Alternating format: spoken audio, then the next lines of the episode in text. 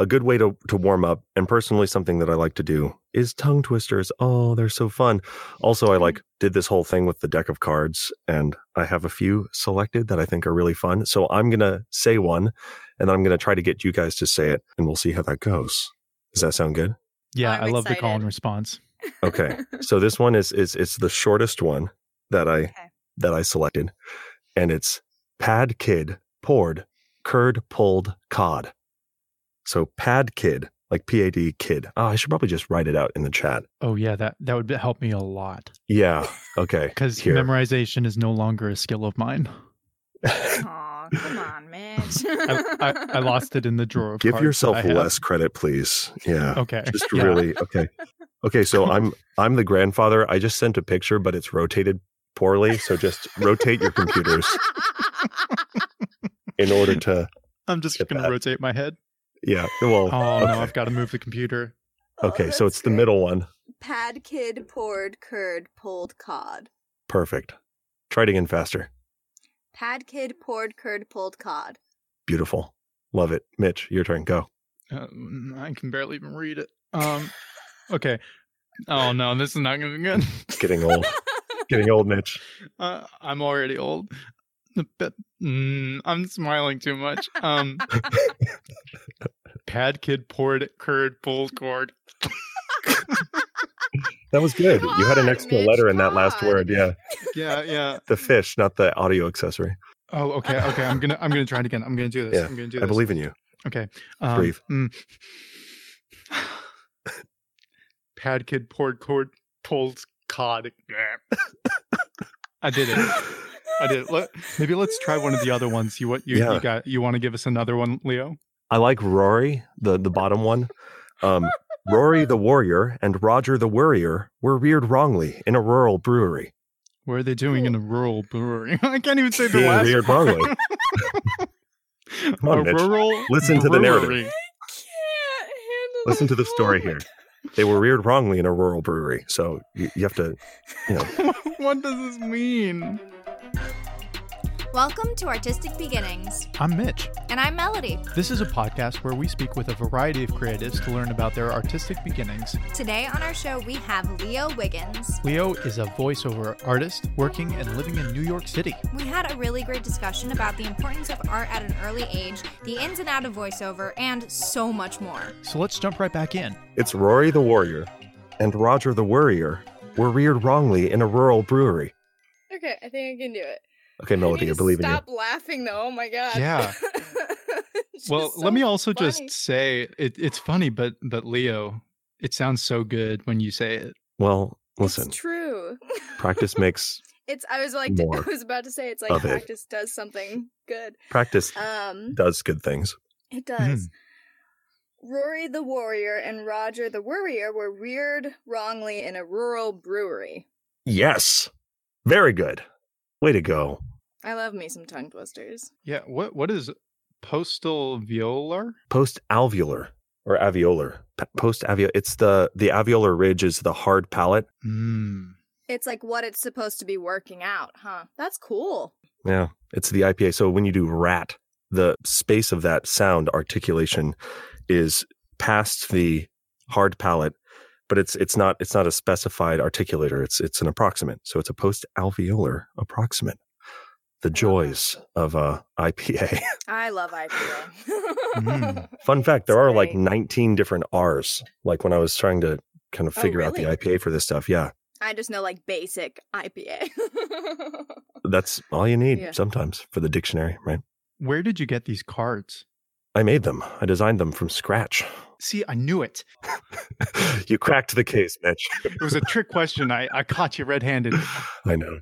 These are awesome. hmm Are they for purchase? These are um like, I need I'm to so glad you asked. no, no, I I really do need to practice. I don't even think I could say yeah. Try it. Try it, Mitch. You're not getting out of it. You have to try it. I know. You have to. We're all waiting. Okay, and then we'll find out how to purchase these online. Okay. Oh Um, my God. uh, Rory the Warrior and oh nope nope nope nope nope nope. Okay, Breathe. redoing. Take it It's slowly. okay. Retry. Through the magic of editing, I will do this perfectly, and you guys will be shown up gonna- masterfully three weeks each from now. like Yep. separately so that Yep. you can just edit it together like a sentence. Welcome to the world of voiceover. Yeah, it's it's so powerful. Um, okay.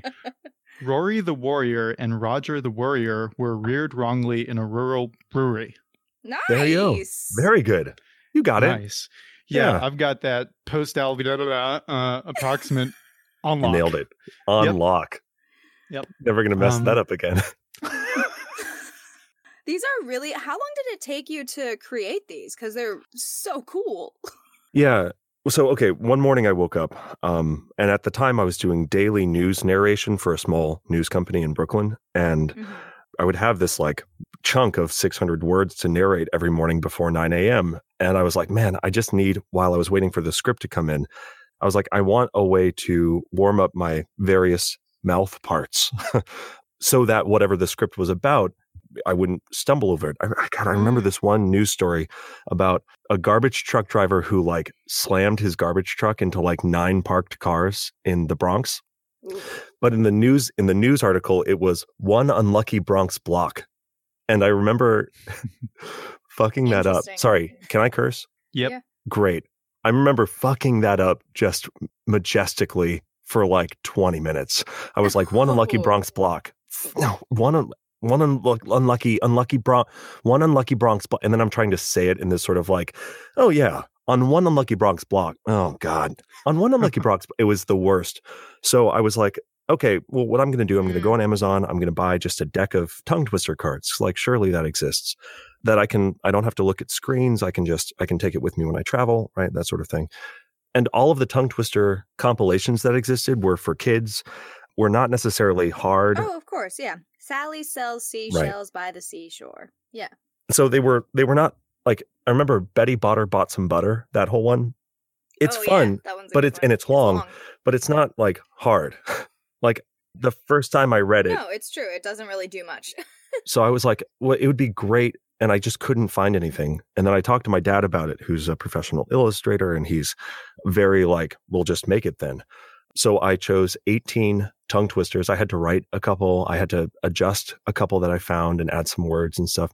But I chose 18 that cover every single phoneme or spoken sound in American English, specifically, sorry, spoken consonant sound. Uh, I haven't done vowels, and I'm learning as a Californian that I probably Mm. should. Some remnant accents uh, on certain words. But in any case, the selection and the writing of the tongue twisters took probably about a month.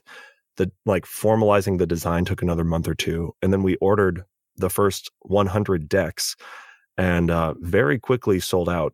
So I had to order a second run. And now I've sold something like 150. And again, the the point was not necessarily to like, this isn't my business. Like this isn't my focus in life to to Mhm. provide tongue twisters to voice actors and, and whoever wants them.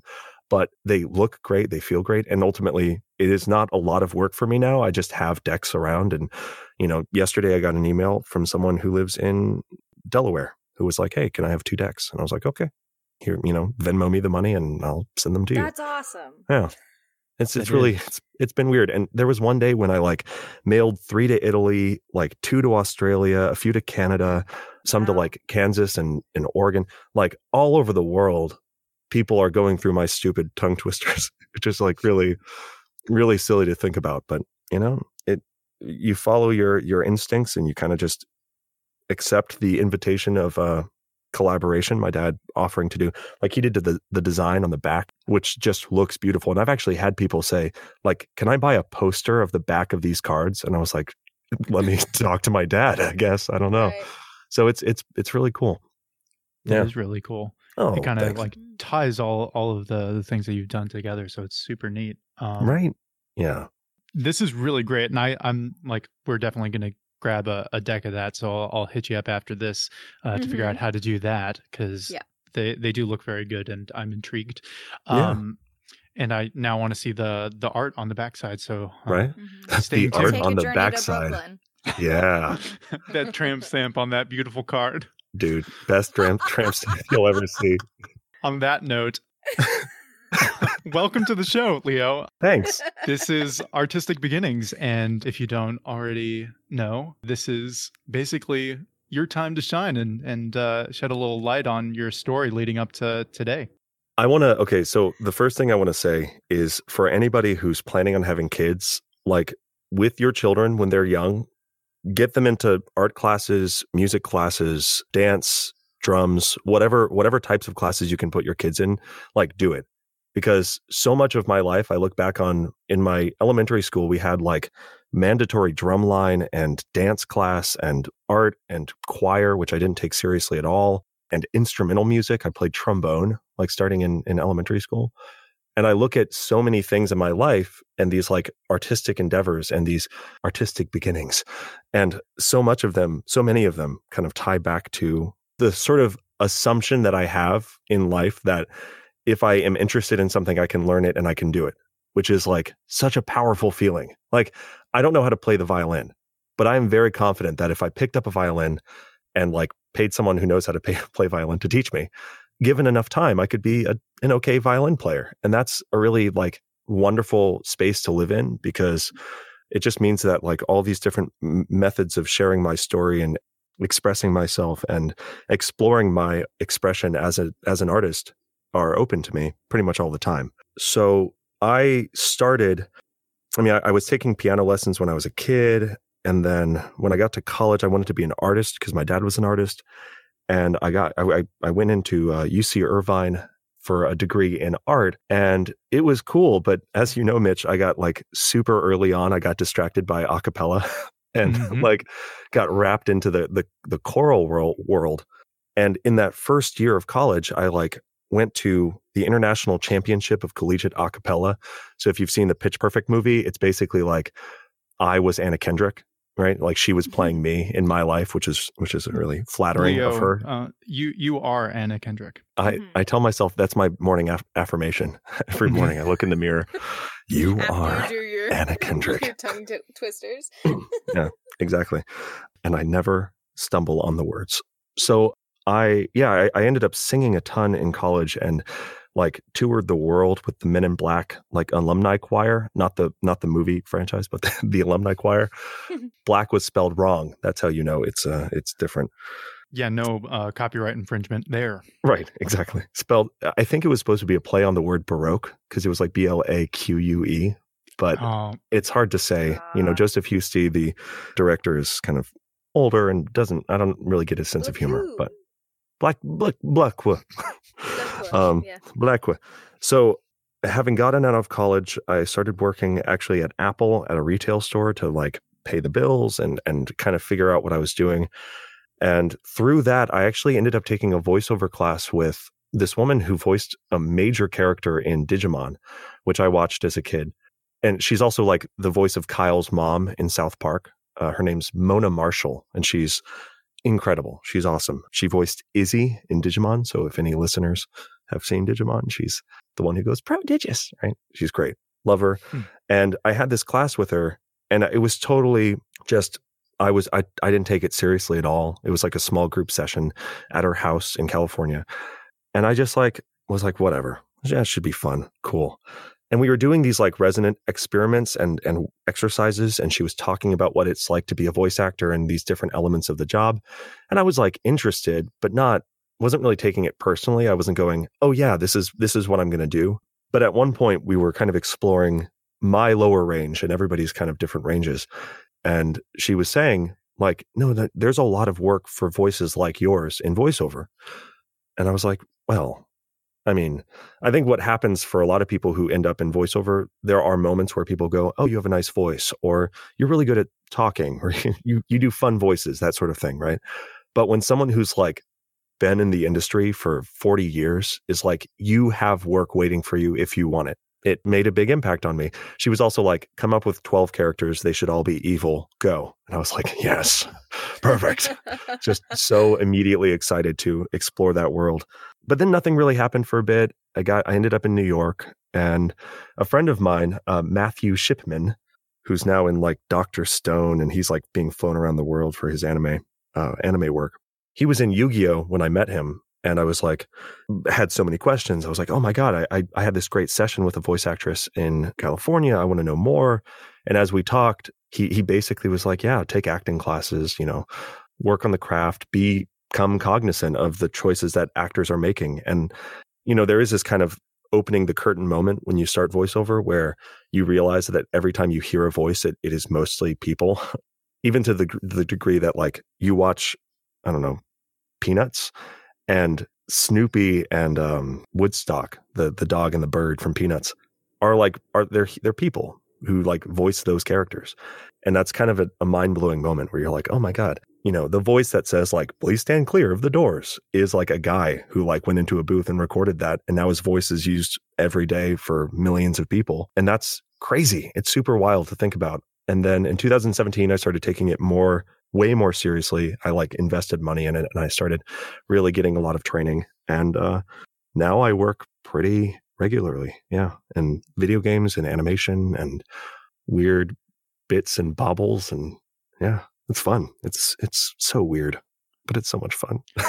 I, I love hearing these stories because it's basically you're building up all of the different skills and different interests, like piece by piece as you are growing until you get to this final kind of profession. And you're like, oh, this is what I've been training for my entire life. I've just been picking up the skills required to accomplish it. And I didn't piece it all together until you hit that moment. I find it fascinating because I feel like voiceover is kind of that amalgamation, right, of all of the vocal training that you were doing, the Right. development of the interest in the arts and the process early on in life and the classes that you were talking about. Yeah. And it's it's super great to hear that that's kind of consistent across the board. Are there any other kind of pivotal moments in your life that you've noticed have led you down to this particular path? Yeah. Um, oh, good question. When I was working at Apple retail, I found myself drawn to teaching classes. And a big part of the teaching classes that I really liked and was drawn to is you know this as well, Mitch, because you do public speaking and you and you have to address rooms of people. No group of people is the same. No students are the same. So even though you might have a general idea of what you're going to say and how you're going to present information to people, there's no real predicting how people will react. So a lot of it's it feels very fresh no matter how many times you do a thing. I mean, of course you can like, you know, whatever, just clock out and not think about it and just go on autopilot, but when you're really like active on stage in front of people talking to them and and exchanging information, like giving them information but also checking their understanding of it and be, giving that that kind of give and take, it's very dynamic. Like I never really felt like, oh yeah, this again. It's like, oh no, no, this person has their own concerns and their own holdups and all these things. And I think that was really one of the first times that I became aware of that like a nine to five job that had the same set of responsibilities every day would just drive me up the wall insane. Yeah, that life is not for everybody. It's tough, man. I don't know how people do it, but I, again, I'm glad people do because like the stock market needs to happen, right? And like, Yeah. and some people really find pure enjoyment from it. I mean, like you'll always hear about the people that are like, "Oh, I hate my 9 to 5." But then there's also Right. other people that are like, "Oh, I really enjoy this because it gives me the ability to do what I want to do." it's like structure, right? Exactly. Yeah, and I I just can't I I I find myself really bored very quickly if I'm doing the same thing. And so I think in that moment of teaching and that moment of and, and for singing as well, like every performance is going to be a little bit different because your instrument, your vocal instrument changes every day. And you know, when we were singing in China, it felt very different because the humidity was so, so tropical at that time. And then we were in Bratislava, Slovakia, and it was like crisp and cold. It was like your instrument, your apparatus changes so dramatically in these different environments that no two performances really feel the same either, and they shouldn't. You know, you should really kind of be present as a storyteller. I, I think it's my opinion. I think that being present and Melody can attest to this from from the acting perspective as well is like yeah, I think the the phrase is like acting is reacting and if Right. you're not actually in the present moment, you're not actually acting or being natural. Yeah, I mean that's like the thing with great actors is, you know, it's different film TV versus theater, but theater wise, it's a different show every night because the audience is different like you were saying it you get Right. a different people aren't going to laugh at the same things that they may laugh at before so it's if you're not listening if you're just kind of on autopilot you miss things all the time and also like, and I'm sure you can attest to this melody. Like, isn't it more fun when you are like in a place where you can be surprised by something and discover Yes. a new element of the performance in yourself oh, versus Oh, yeah. like, you know, again, like muscle memory, right? Yeah, I mean, you know, the thing with film TV, it's it's a whole other monster in itself, but you know, you do one scene maybe four or five times generally in the same way or sometimes you'll have a director who's just like great let's just fuck with it and see what happens. And those are always fun because you're just like great. But when it's theater the whole live element if you fuck up a line in film tv they just cut and redo it. If you fuck up on stage you have to figure it out. And you you know like there have been plenty of times where i've been in shows where people will go up on lines. It's a human thing to do. Sometimes you just forget. But i also think that kind of what comes into play with that is if you're not truly there and you're not truly present, you're more likely to do that. And also, if you aren't truly there and somebody does go up on a line, you are gonna not respond in the proper way. But yeah, it's it is so much more fun because you get, like I said, it's different every night. It's you know, sometimes your scene partner is going to be in a bad mood and you have to play off right. that and you know like that it adds a whole new element to it yeah yeah totally when you first kind of told us your story i, I was super stoked because Melody and I have this conversation all the time, probably because of our, our dad, who's a, a music educator in uh, currently in the the Burbank school district. Uh, he's also teaching. Shout out to Burbank. Yeah, shout out shout to Burbank. Out Burbank. Also, shout out to CSUN. He's a professor there now, uh, oh, which yeah, is very right. cool. Basically, he's instilled in us this huge drive to convince everybody that we speak with that arts education needs to be better yeah. and more accessible to as many people as possible. Yeah. Not only to develop more artists and creatives in the world, but to give people the perspective they need to go about their lives in a more positive and a more efficient way. So hearing you kind of give that shout out to just like getting everybody more into the arts and earlier on in life like if you're you're a parent or any of that it's super great to hear yeah. because we we feel exactly the same way and that was Yes. actually what inspired us to to start talking to more people about this in this kind of format because everyone we're, we're speaking with has a very similar kind of fortunate position to have had that opportunity when we were young whereas we know that others uh, did not. But I'd, I'd love to hear uh, before we we really deep dive into your your current career on uh, voiceover and and all that that has to to bring for your life I want to hear a little bit more about kind of how your the transitions kind of happened between all of the little uh, kind of different paths that you were taking. So you started off uh, kind of trombone and uh, piano lessons and all that kind of stuff, and then Yeah. moved over into all of these other facets of your life. Yeah, I want to stress it is such a crazy degree of privilege. Just like be totally frank about it. Like Mhm. the to have private piano lessons and then to be in a school district that could afford to have instruments for the kids to play. And Mhm. For anybody out there who's been in a avocational or professional choir setting, it is painful the lack of diversity. Just the sheer number of groups that are like predominantly white and Mhm. clearly from places of privilege. And it's none it's no no individual's faults, but it is definitely something that I think the more cognizant of it we can be, the more you can like donate money to your local school so that they have funds for having a music department and not cutting their art programs.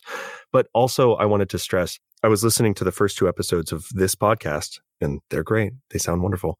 There was this conversation about art and sort of what art is. And I, I want to get on a soapbox for a second because yeah I think as I started in instrumental music and then I transitioned to singing and then I transitioned to acting basically. And I, again, all of this visual arts the whole way through. And then I've like dabbled in videography and I've, and I've, you know, did sculpture and performance art. Like I've tried, I've done a mm-hmm. lot of different types of arts. I think people use the word art and sometimes feel excluded from it. They feel like art is this thing that other people do. You know, artists are artists, and then I'm I'm not an artist. I'm a lawyer or I'm a banker. But almost every form of art is an is uh, and I haven't really fully formed this thought, so it's probably going to sound crazy. I kind of get the impression throughout my years that art is a is a sort of method of channeling our in, innate storytelling desire to like share our story and feel not alone and build community and be vulnerable with one another. And that's something every human has, like, period, you know, Mhm. full stop. Every person I know at some point doodled in the margins of their homework or tapped their foot to a song that they listen to. There's no culture of humanity that doesn't have visual or instrumental or, or like music, you know, and uh, visual art or music. And it's really difficult when when people start seeing art as a as a byproduct of like training, when in fact everyone should be like, oh yeah, no, I can make music because it's part of my species. It's part of who I am. Just as being human, it is it is available to me.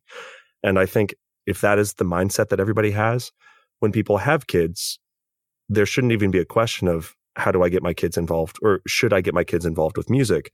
It should be like, how is music involved in their lives and how can I make it more involved? Because, you know, I think about the emotional maturity that comes with being a cognizant storyteller and acknowledging pain and acknowledging suffering. Anyway, so just wanted to throw that out there because I, I, hear a lot of like, especially when you start getting paid as a singer or when you start getting paid as an artist, a visual artist, like I'll draw something or I'll, I'll sing something and then people will be like, wow, I wish I could do that.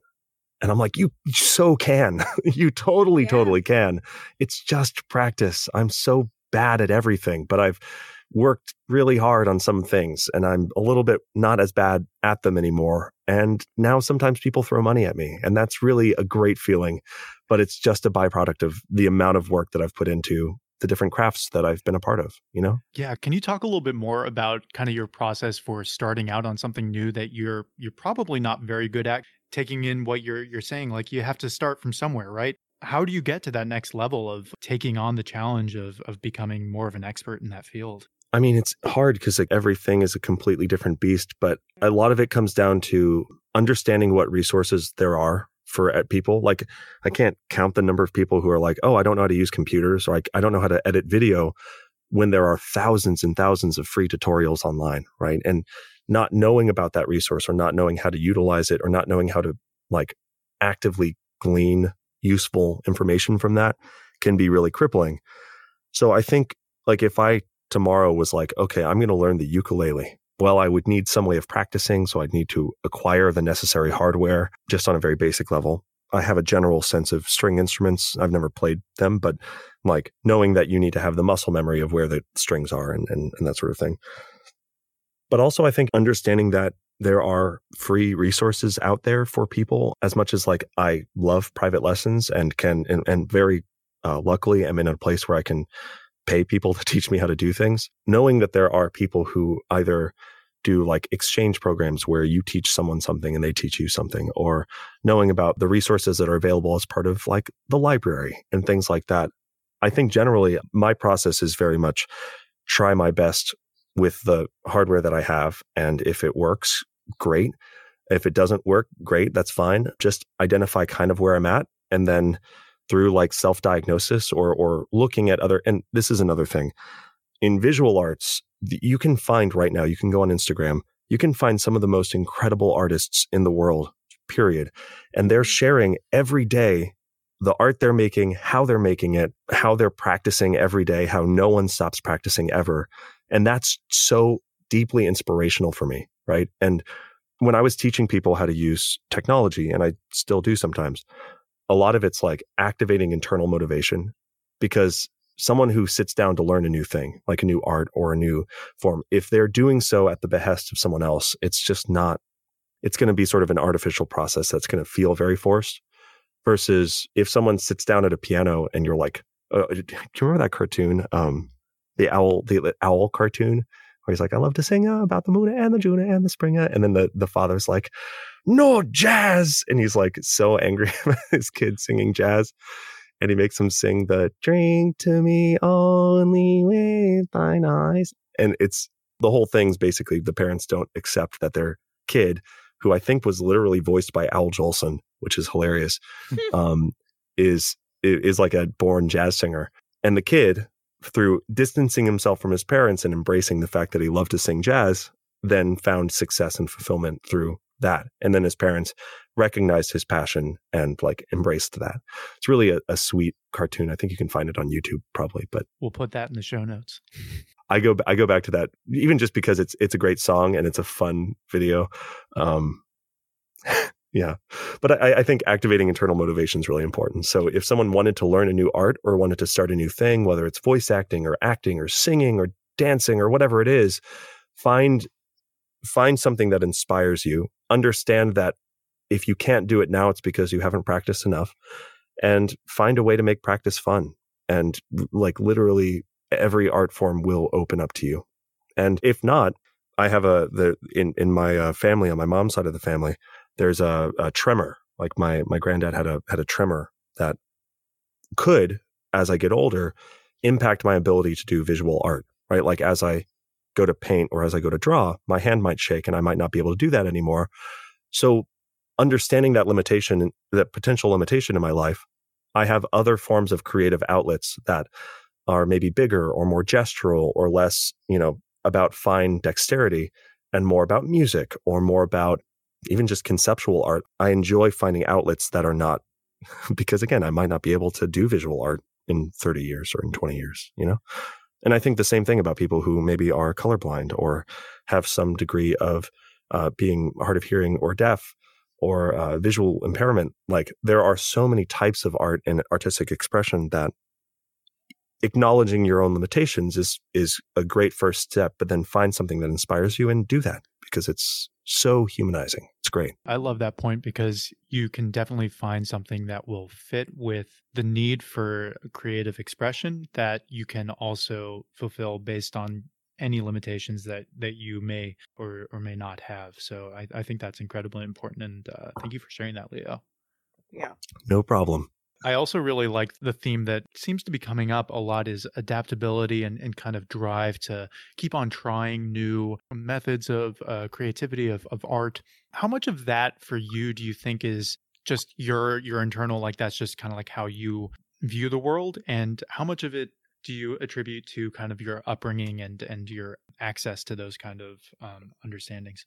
Yeah, we have this kind of nature versus nurture idea. I still haven't really decided like how much of my personality and my my interests and my passion is a byproduct of early influence. You know, like my parents both played instruments around the house, but my dad's a visual like visual artist, and my sister did a lot of really great art. So I see so much. I see so much of what I've done and my interest in learning new things as a direct byproduct of the insane household I'm from you know, and I think the same thing you've you've talked about, like your parents both being able to equip both of you with audition practices and things like that. It's really it's kind of hard to separate cause and, and cause and effect. But certainly I think my like restlessness and desire to not ever stop doing stuff contributes to the like trying new things and experimenting with new forms and sometimes I'll do a drawing of something that I've drawn before. And I get to this point of like, oh my God, I can't believe that I'm making safe decisions. Let me grab some like red ink or some like a crazy tool that I've never used before. And like, let's screw this drawing up. Like, let's do it. You know, I take a picture of before because I'm like, yeah, you know, maybe, maybe it'll be worth like documenting this this this train wreck. But i don't know i've just firsthand had so many experiences where trying a new thing you know i did i'm in my first improv class right now. Like i'm taking improv at uh, the magnet school of improv in in manhattan. Yes and it's so much fun. And i'd never taken improv before but it's it's so much fun. I, I took a, a Mm-hmm. motion capture class in toronto back in gosh maybe september I like flew to Toronto for 46 hours to do an all day improv, uh, an all day motion capture video game acting class at the mocap vaults. And even if I never end up in the mocap volume, which I very much hope to do at some point, I so enjoyed that process of becoming aware of a whole new side of things, right? Like when I talk to my friends who are dancers, they are so aware of their body and how their body moves and the position of everything and these little muscles that i don't even know i have uh, they're like distinctly aware of that. And when you start tapping into this new awareness it's exhilarating right? Like you know the first time you i, I don't know do either of you are, are you like coffee snobs or like super into whiskey or like any of these really uh, niche, niche areas I'm turning into a coffee snob. oh yeah I like are you tea. you like tea so do you ever do like coffee tastings or tea tastings where it's like oh yeah, totally. Yep.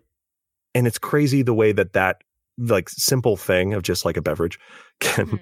can be like oh my god no i'm starting to taste these different notes of coffee beans right or like i'm Mhm. starting to taste like the difference in these herbs that are used in these different teas yeah it's it's wild and i feel like it is a celebration of what we're capable of as humans to be like, I can, my tongue can taste the difference between a bean bean water from that area of the world and bean water from this area of the world or like depending on which leaves we mashed up before we like stuck it in this hot water like i i have wholly different experiences and all of that's a byproduct of what we're capable of as people right Yeah, 100%. Yeah, like you're you're spouting so many like just raw truths, Leo. I I freaking love this. So i mean i thought about lying the whole time but i just feel felt felt better to oh, we'll do another episode where you just lie to us the entire time. How's just that you'll never make it kid give up You'll never make. it. Yeah. Yeah.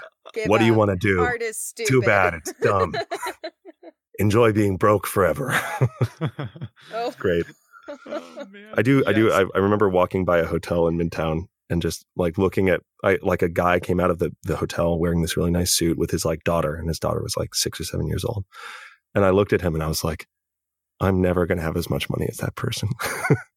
like I do that on a daily basis. Yeah. New York's wild for that, where like I just look at buildings and I'm like, I'm never going to be allowed in that building.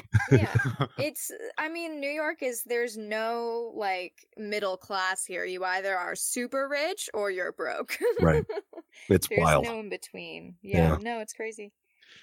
I do want to have a talk about kind of the the work you're doing now with the video game voiceover acting and everything. Tell me a little bit like why you you found yourself in that kind of space, and uh, is that like a niche that you feel like you're gonna really deeply explore for a long time, or you're gonna kind of experiment?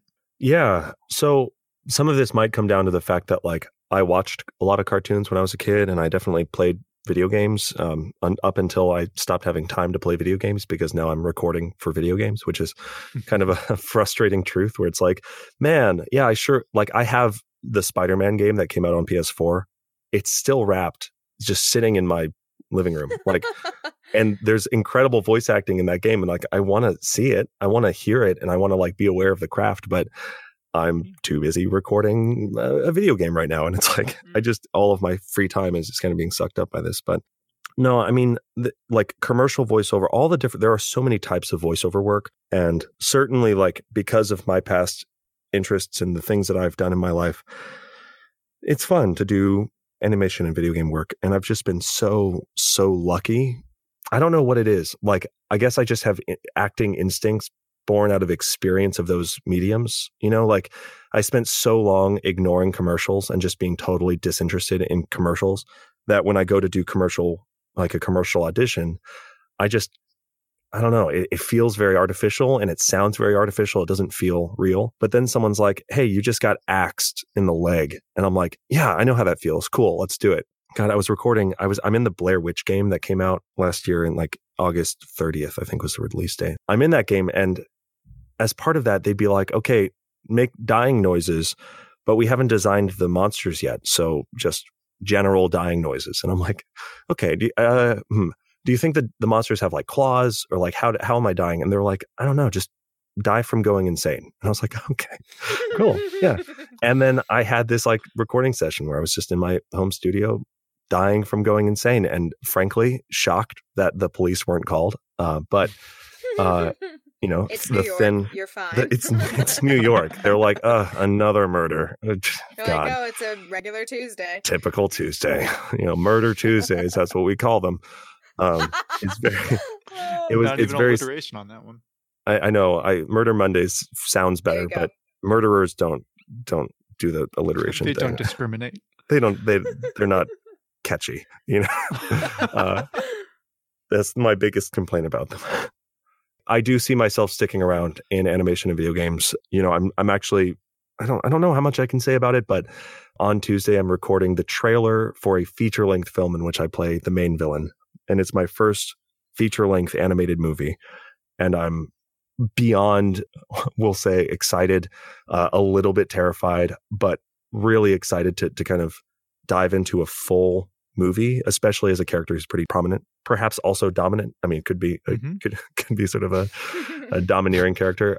But uh, yeah, I mean, it, it's funny because work kind of leads into work, and and as I I don't I don't really think there's a lot of, and it's probably true for acting as well to a degree, like like on screen, on camera, or um, theater acting as well yeah. but like a big part of what gets you the role is your audition kind of regardless of your past work because Mhm. while it's good to know that people have worked, it doesn't like I don't care if you've worked before if you can't do the job that I want you to do now. Yeah, 100%. Like, it helps sometimes, but nine times out of 10, it's you know the work that you do in the room is the most important you could have done you know 20 jobs before that or this could be your very first audition it's just if you are ex- exactly what they're looking for at that moment in time. And maybe I'll end up, you know, I did my first audiobook at the end of last year, and that wasn't super torturous, but it it wasn't also super great. It wasn't something that I that really connected with me that I felt passionate about. And doing the mocap class really was special. And the thing that I love about voiceover is also a thing that becomes difficult, which is that, you know, I like I was recording scenes of of like fighting violently with someone and like screaming at them and being thrown around and being beat up sitting in my closet like the the the mental disconnect of making that sound and feel real for me as a voice actor. And for you as the listener to hear me and go oh my god he was just thrown against a tree. Like, Mhm. to create that reality despite physical inactivity is is really hard and it's fun. It's fun to kind of create understand how to create tension in different parts of your body and allow that to affect the voice and and, and sort of that can be really fun in this sort of masochistic way. But i also then see like the behind the scenes footage of people even though they're in these like insane outfits in these crazy blue rooms holding like pvc pipe for swords i'm like oh my god the chance to swing a sword even if it's a pvc pipe and to make the sound associated with that as you do the action just sounds so invigorating to me Mhm. so Mhm. I don't know. I mean, we'll see. Uh, the the way that this my career has been so far has been me auditioning for things as auditions become available to me. I book a lot more in animation and video games than I do in any other field of voiceover. So clearly, it kind of seems like that's where my strength is. But ultimately, what happens in this industry is you meet someone and they say, "Hey, I've got an opportunity for you," and then you end up doing that kind of work. Like I've done a bunch of um, internal corporate training modules. You know, like, Mm. hey, Hmm. congratulations, you've just completed this part of this training module. Up next, we're going to do that. You know, that sort of thing. And this one company, I've I've worked with them a bunch of times, and I'm like recording a mini documentary series right now where I do a ton of ton of different episodes. So it's who knows, man. like I had a class with Randy Thomas a little while ago, and she's the voice of the Oscars and the voice of the um, Mm. Academy Awards, and she's the voice of wait, that's the same thing, Golden Globes, and she's the voice of like the Grammys, I think, also for the last ten years, and she Wow. she's incredible. I mean, she's so amazing, cool. and talking about like live announce, I would never want to do it because she's like one button talks to my like producer, and the other one makes my voice go live for two hundred million viewers. Like Mm. it, it's an That's insane yeah I'm like i'm like i would just not push that button i would just quit i would retire rather than push the button that makes you know 200 million people hear me um, they're like okay talk and i'm like oh okay i'm taking my headphones off and i'm going home but it was it was really interesting to hear about her experience and a lot of people that end up in these fields don't always intend to end up where they meant to be so i don't know i'm i'm just open you know working on my craft training in the ways that I haven't trained before and staying staying humble, uh, sometimes frustratingly so for my friends who are like, great job. And I'm like, no, no. They're like, you're great. And I'm like, "You- you're lying to me. I'm the worst. yeah. I'm garbage. And they're like, but you booked more than me. And I'm like, but you're a shining star in the sky and I'm a burning pile of garbage. Uh, so there's, I, I definitely have some opportunities for my self image, but it, it's fine. Uh, ultimately, well, I don't know. I don't know where my career is going to head, but so far it's pretty fun. Yeah. That's awesome. It truly is, and yeah, man, it's it's really cool to see where you're you're headed and and where you've gone so far. So I, I'm excited to see what happens next for you, for sure. Thanks. Me too.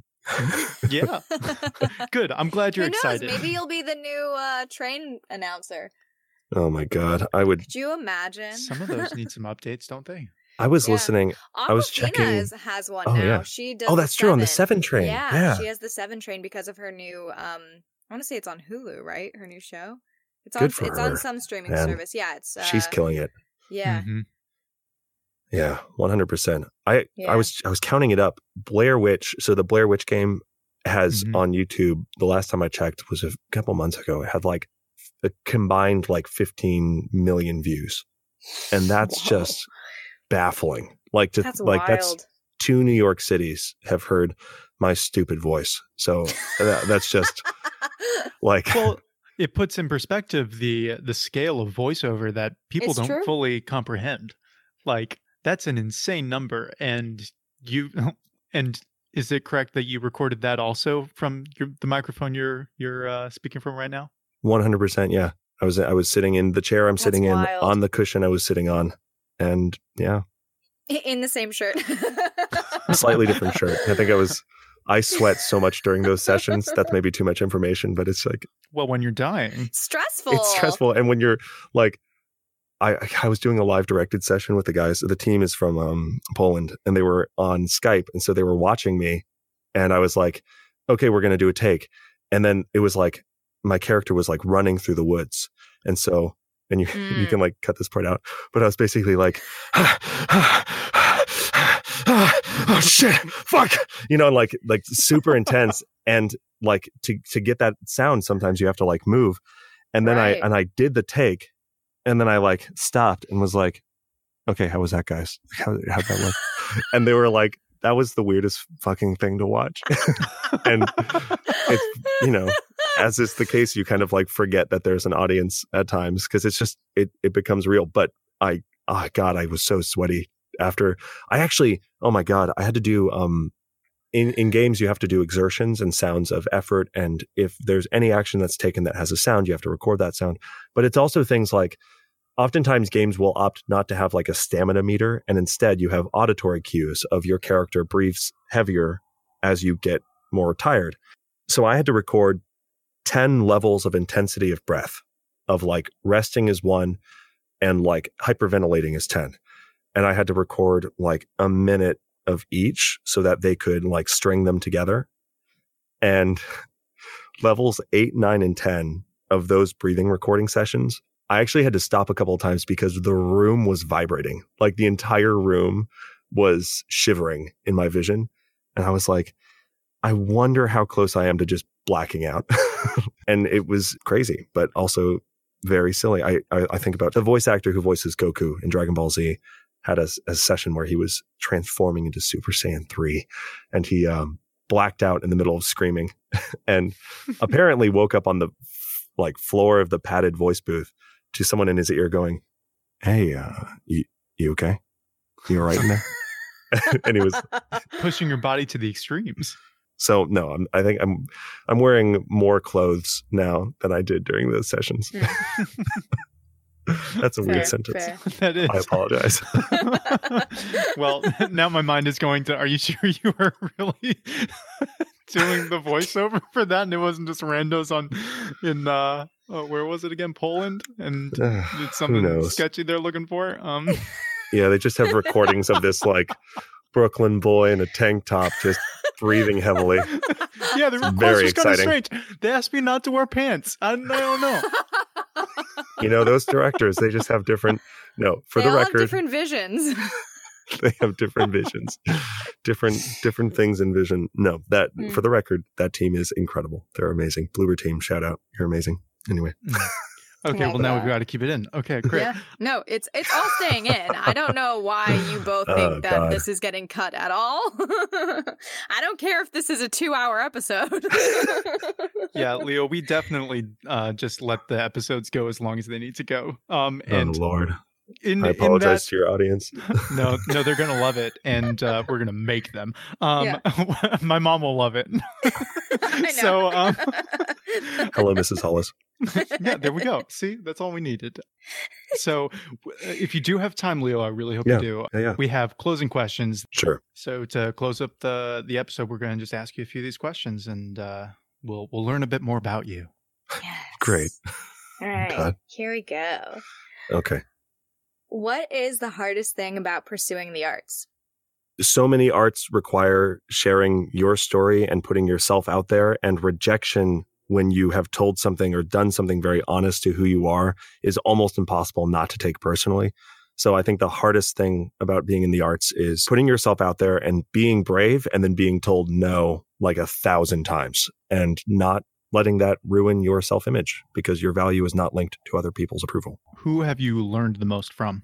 I will take this moment to brag and say Patrick Seitz, who's the voice of um, Scorpion from Mortal Kombat, was Garrosh Hellscream in World of Warcraft. Not only in answering literal questions of mine, where I'm like sending him emails and saying, "Hey, can I have these questions?" and he's like super nice and has responded, and he's he's amazing. He also models the behavior of being a kind and approachable and humble voice actor, even having like voiced some of the biggest roles in video games and animation. So I think beyond even just like technical things, because I have so many teachers I could mention and like, you know, artists who have inspired me with their philosophy to art and, and how to create and how to stay motivated. Like really reaching out to someone who is a hero of mine and them being so receptive, I'm like, okay, cool. Let me never be less than that in the future. Right. What resource have you learned the most from? Well, as a voice actor, the media that you watch and listen to because th- there's no substitute like if you if you want to be a film actor like watch movies right like you can't mm-hmm. you you kind of have to be aware of the art form as a whole so f- frankly the resource that has most aided me in my career is probably the video games and um, animation that I've watched but I would say like on a practical level for anybody who's interested in voiceover there are free websites that have like you know, fan for fun projects, but but things that again give you an opportunity to try and fail with very little investment. So somewhere between those two things. Has there been one particular piece of media that you've learned the most from in kind of developing your voiceover skills? I will say for anybody who hasn't seen the video game Last of Us or played the video game Last of Us, Troy Baker, who's just an incredible voice actor and an, another hero of mine, voices Joel in The Last of Us. And there's a scene in the beginning of the game that's really emotional. And his performance as that character throughout that game is is really breathtaking. And I think ultimately, when I think of like a masterpiece performance, I think of that. And there's also there there are interviews with him where he talks about the experience as the actor who did that scene and how, you know, they had to do it 18 times and after the like the time that he got it, he said he like went home and like collapsed weeping into his wife's arms and just like how deeply affected he was by that scene. And, you know, I think it's like I will go back and just rewatch that scene because it's like it's just such a I think it's a masterclass in again knowing that he's in a mocap volume but giving so much truth and and reality to that performance even though he's wearing like a suit with ping pong balls on it. Mm-hmm. Do you have a favorite quote or piece of wisdom that you kind of keep in the back of your mind?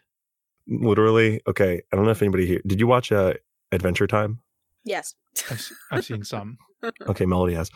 Do you remember the episode where Finn is like being shown the Goblin Kingdom? It's in the first season, and the Goblin King is like showing him around. Have, do you, do you kind of vaguely remember that? It's been a minute, but I think so. Yes. My favorite quote, which is not at all inspirational, I probably have one that's inspirational too, but it's my favorite voiceover soundbite. Finn is shown to the goblin birthing pits, and the Goblin King's like, These are the goblin birthing pits where goblins are being born. And out of the muck, this like gross goblin is is like emerging, and he just goes, I'm being born. And then it cuts to Finn, and Finn goes, Ew. and it's my favorite, like two line joke of the I'm being born and then Finn being like gross. it's like I love that. God, it's it's magnificent. I actually have a picture of the goblin being born hung next to my desk because I like to remember that moment. I would say I don't know if there's like a single quote, but someone at one point expressed failure is, is the moment that you you choose to stop trying because like no matter how many times you're told no from auditions, like you could be rejected a hundred times. If you don't go to that hundred and first audition, your career has ended, right? But if you still if you still go, if you maybe adapt your strategy, if you keep going and you are resilient, your journey never ends, right? And that sentiment, that idea, really I think about a lot. Both of those are already beautiful, so thank you. I'm being born. What is your favorite piece of art right now? Could be music, movie, TV show, video game. So the the musician Jacob Collier, my uh, my close friends who I, I talk to often, are tired of me talking about him. But Jacob Collier is really incredible, uh, great musician. He just won two more Grammys, and one of the Grammys he won was for his arrangement of Moon River. And I've got to say, I mean, there are so many. I, I discover music all the time that just like moves me to my soul.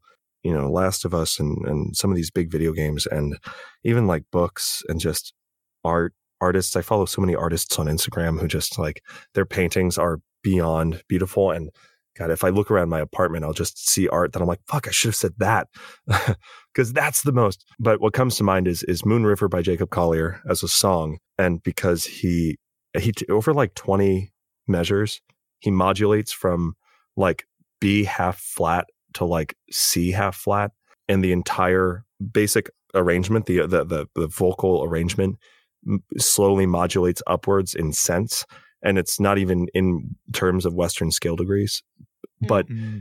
the the thing that blows me away about that is that it is it is a gestural experience. It's not like it could be this sort of weird scientific experience, like oh, I need it change keys, but it's it's so much more like it feels like it's breathing and opening up and brightening impossibly in a way that is really surreal. And I remember the first time I listened to it, I played it back like six or seven times, just marveling in the feeling of of really being swept away on kind of a musical journey. So that's my answer. It'll change in a matter of seconds. Sticking to Love it. it.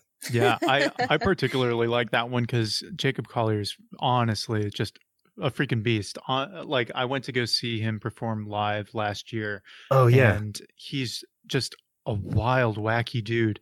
But the stuff he produces is just so well thought through. I mean, uh, to put it to scale, Herbie Hancock was in the audience watching right. this guy, and right, he's right, just like, and he stood up immediately a, as soon as like the show ended, and and you're like, he's seen this multiple times. He's like a mentor to to Jacob Collier and, and all like this stuff. Friends, they're they're friends. It's nuts, but it's because Jacob is just on like some other level. It's insane. Yeah, it's very cool. Yeah. Mm. It's wild. He's he's great live. Uh, for mm. anybody who hasn't seen him and knows who he is, uh, if you don't know who he is, check him out. Uh, you might hate it, and if you don't know who he, if you do know who he is, see him live. And if you like him, if you know who he is and you don't like him, don't see him live. So there you go. There's a I've created like a nice like table of of yes or nos. It's like choose your own adventure. If you like Jacob Collier, turn to page 14. oh, great. I love it. Great. So this one can go down uh, the rabbit hole a little bit. Take it at however you'd like. What keeps you up at night? I'll say right now, some of the greatest artists in the world, like Bram Stoker, who wrote, I think he wrote Dracula, right? Mm-hmm. Published it when he was 51. And so I broadly, as an artist, I'm not really in any rush to like make incredible moves or like do incredible things because I just I know that I have time and I think we all have so much more time than we imagine. But I'm also like I'm turning 30 in like a couple of months and I'm becoming much more aware of mortality in a general sense not not even so much about myself but like as uh, parents get older and as you know grandparents pass away and as generations move forward i think about these doors of of relationships that we can have with people that kind of slowly close over time. And it's just the nature of things but i think as i'm getting older i'm becoming more aware of that and needing to prioritize things a little bit differently. That being said i sleep fine. So it's you know as much as i'm like more and more kind of aware of these things and like you know i have this new exciting thing where like my right pointer finger will like tremor for like 40% of the day if I try to, you know, focus on. So that's exciting. Like that's a hmm. fun new feature of my right hand. You know, it's fine. Everything's fine. Sleep great. And oh, there's like a body scan method that's really helpful for falling asleep. If anybody has trouble sleeping, um, where you just like one by one, you you you lay and you relax and you just like focus on different parts of your body and making sure like how relaxed are my ankles? Can they be more relaxed? It's the thing, Mitch. It is the thing. What's the thing? So our dad, when we couldn't sleep, yeah, when we couldn't sleep at night, our dad would do this thing that we just called the thing, where like it's so stupid, but So, it was to literally set just the like scene a little bit- meditation.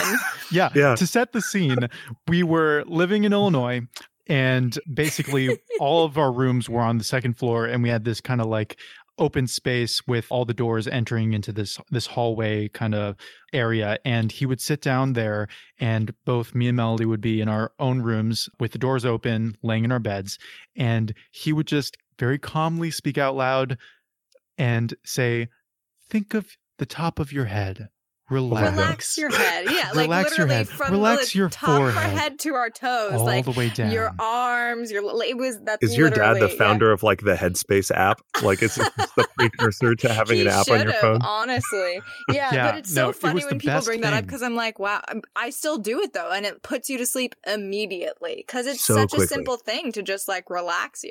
Yeah, I just call meditation the thing. Yeah, the thing, it's great. You're like, I'm an avid practitioner of the thing. And people are like, what the fuck are you talking about? And you're like, you didn't, my father You didn't sit outside of your room when you were a child. Yeah, you, you mean he didn't record that tape for everybody? yeah, no, okay. He should. You should That's get him to. I- And I on, think a, on we a serious did. note, you I- did? It, it was on like a cassette tape when we were kids, and I just don't know where it's at. sometimes he wouldn't be home and we would play it, or like if one of us was doing a show out of town or something, we would have it with us. Yeah, I don't know. Mom has to find that. Is he still with us? Yeah. Okay. y- Get He's him to just record it. Oh yeah, I'll, yeah. We'll we'll get a better recording of it. Oh my Perfect. god, amazing. That's another thing. It's like as much as, you know, people I think get too involved in like selfies and and and hyper like sharing for the purpose of sharing, which is kind of a weird maybe toxic practice. Mm. I'm a huge advocate for like getting recordings of things, documenting because like again, that's so fucking cool. Like you have the thing. It's great. Yeah. Get a recording of the thing even if it's Yeah. not the same, you know, in 40 years you can play it for your respective kids or your, you know, your whatever. You can play it for Mhm. the legion of artists that you now control because of the empire that artistic beginnings has, bec- has become. we took over. Hi. every every morning starts where you you gather your cult of artistic beginning beginners and uh and you you play the thing and they all go the Mhm. thing the thing the claw. ooh the claw Uh, so true. Okay, we have one more question. and you kind of touched on this a little bit, but to a person that might be interested in pursuing the arts while still working a nine to five, or, you know, someone who hasn't really done it before, what Yeah. advice would you give them? I will focus this because I think there are so many people who are better qualified to address other forms of art. I will say for voiceover and voice acting, there are three things that you kind of need in this modern era to practice voiceover. And honestly, you can. I mean, for for about a year, I was working 40 hours at a retail store and then doing about 20 hours of voiceover work a week and then like 12 hours of singing. It was it was not mm. an easy period of my life, but you know, it, I came out of it okay, and I got better at all the things. For voiceover, you need the hardware. You literally need the ability to record your voice to to some decent degree, and a little bit of like knowledge of audio equipment. You need training because it is a very specific like mental exercise, and then you also need, I guess, just audition opportunities. Like you need places to find work. Yeah, that's the thing. So it's like places to find work or opportunities to find work the ability to record the work yourself and practice and, and work on your craft and uh, training because you kind of need to know what you're doing. And that training doesn't have to be super expensive. So for people who are like, oh, I work as a banker and I want to pursue voiceover or like I want to look at being, you know, whatever it is, I'm typically like, cool, you know, for a hundred bucks, you can take like an intro to class or you can take like a, a very broad introductory class that gets you starting to ask the right questions there are some fantastic books that are that are not that expensive. The website I want to be a voice actor.com is a really fantastic resource. A lot of really great information there. Fun fact, uh, did either of you watch uh, Avatar The Last Airbender? yes. So, you know Appa and Momo, the Yes. big bison and Big the little. My and the- and the- favorite. the little lemur. And then do you remember the episode with the, oh, river people? and they're like, we're not river people. What kind of people are you? Uh, it's the secret Mhm. tunnel, secret tunnel, that whole thing. hmm Yes. The, that guy and Appa and Momo are all voiced by the same person, uh, D. Bradley Baker. He's a wizard. He's incredible. He does a lot of really great animal noises. Anyway, so I want to be a voice actor.com is his website. And it's a fantastic place where there's lots of really good information about different types of microphones and different types of training and different resources out there. Uh, Again, it's like find the things that inspire you and find the things that you really are driven to. Understand that the arts is not a lucrative place. You're not going to like, Mhm. oh, I have four hours a week. I'm going to become a millionaire. No, like it's going to be a lot of doing work for almost no money, if any money at all, for a long, long, long time. And eventually you might make money. But if the point is the money, you're never really going to make it. It's got to be, it's really got to be something uh, like a labor of love. So I'd say find the thing that you you love, right? Like I never want that to be discouraging. But I just want to emphasize like if you hear, oh, there's a voice actress in California who makes $130,000 a year doing audiobooks. That's great. I want to do that. I want to make that money reading books. That sounds wonderful. If you don't actually love the 40 hours of labor it takes to make a book and you don't actually enjoy those 40 hours, you're just like leaving your awful nine to five office job for a new awful nine to five job that is very different, but it's not going to be fulfilling, right? Like, I think it's, it really is a matter of finding things that you're passionate about. But I'll also say there's no harm in having hobbies. like, Mhm. you can be a voice actor for fun and you can be an artist for fun and you can be a musician for fun like so much and i encourage you to do funny voices like play around with doing character impressions and think about how you show anger in the tone of your voice and think about how you show compassion and sensitivity in the tone of your voice.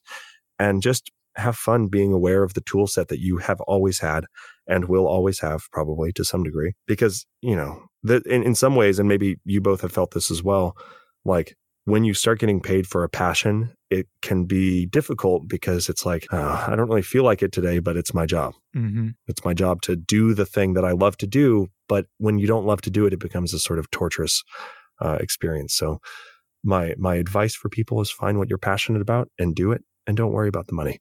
Just have fun Hey guys, thanks for listening. You can find out more about our guest on his website, www.leowiggins.com, on Instagram at LeoWigginsVO, and on a podcast he produces called Lore Party Podcast. You can find that information and more about Leo on our website, www.artisticpodcast.com. That's also where you'll be able to find a link to get the cards that we talk about with the tongue twisters. If you like the conversation, let us know by giving us a review on Apple Podcasts. It really helps other people like you find the show and gives us a chance to know who's listening. For updates on new episodes and content, you can follow us at The Artistic Pod on Instagram and Facebook. Thanks again for listening, and we'll catch you next week.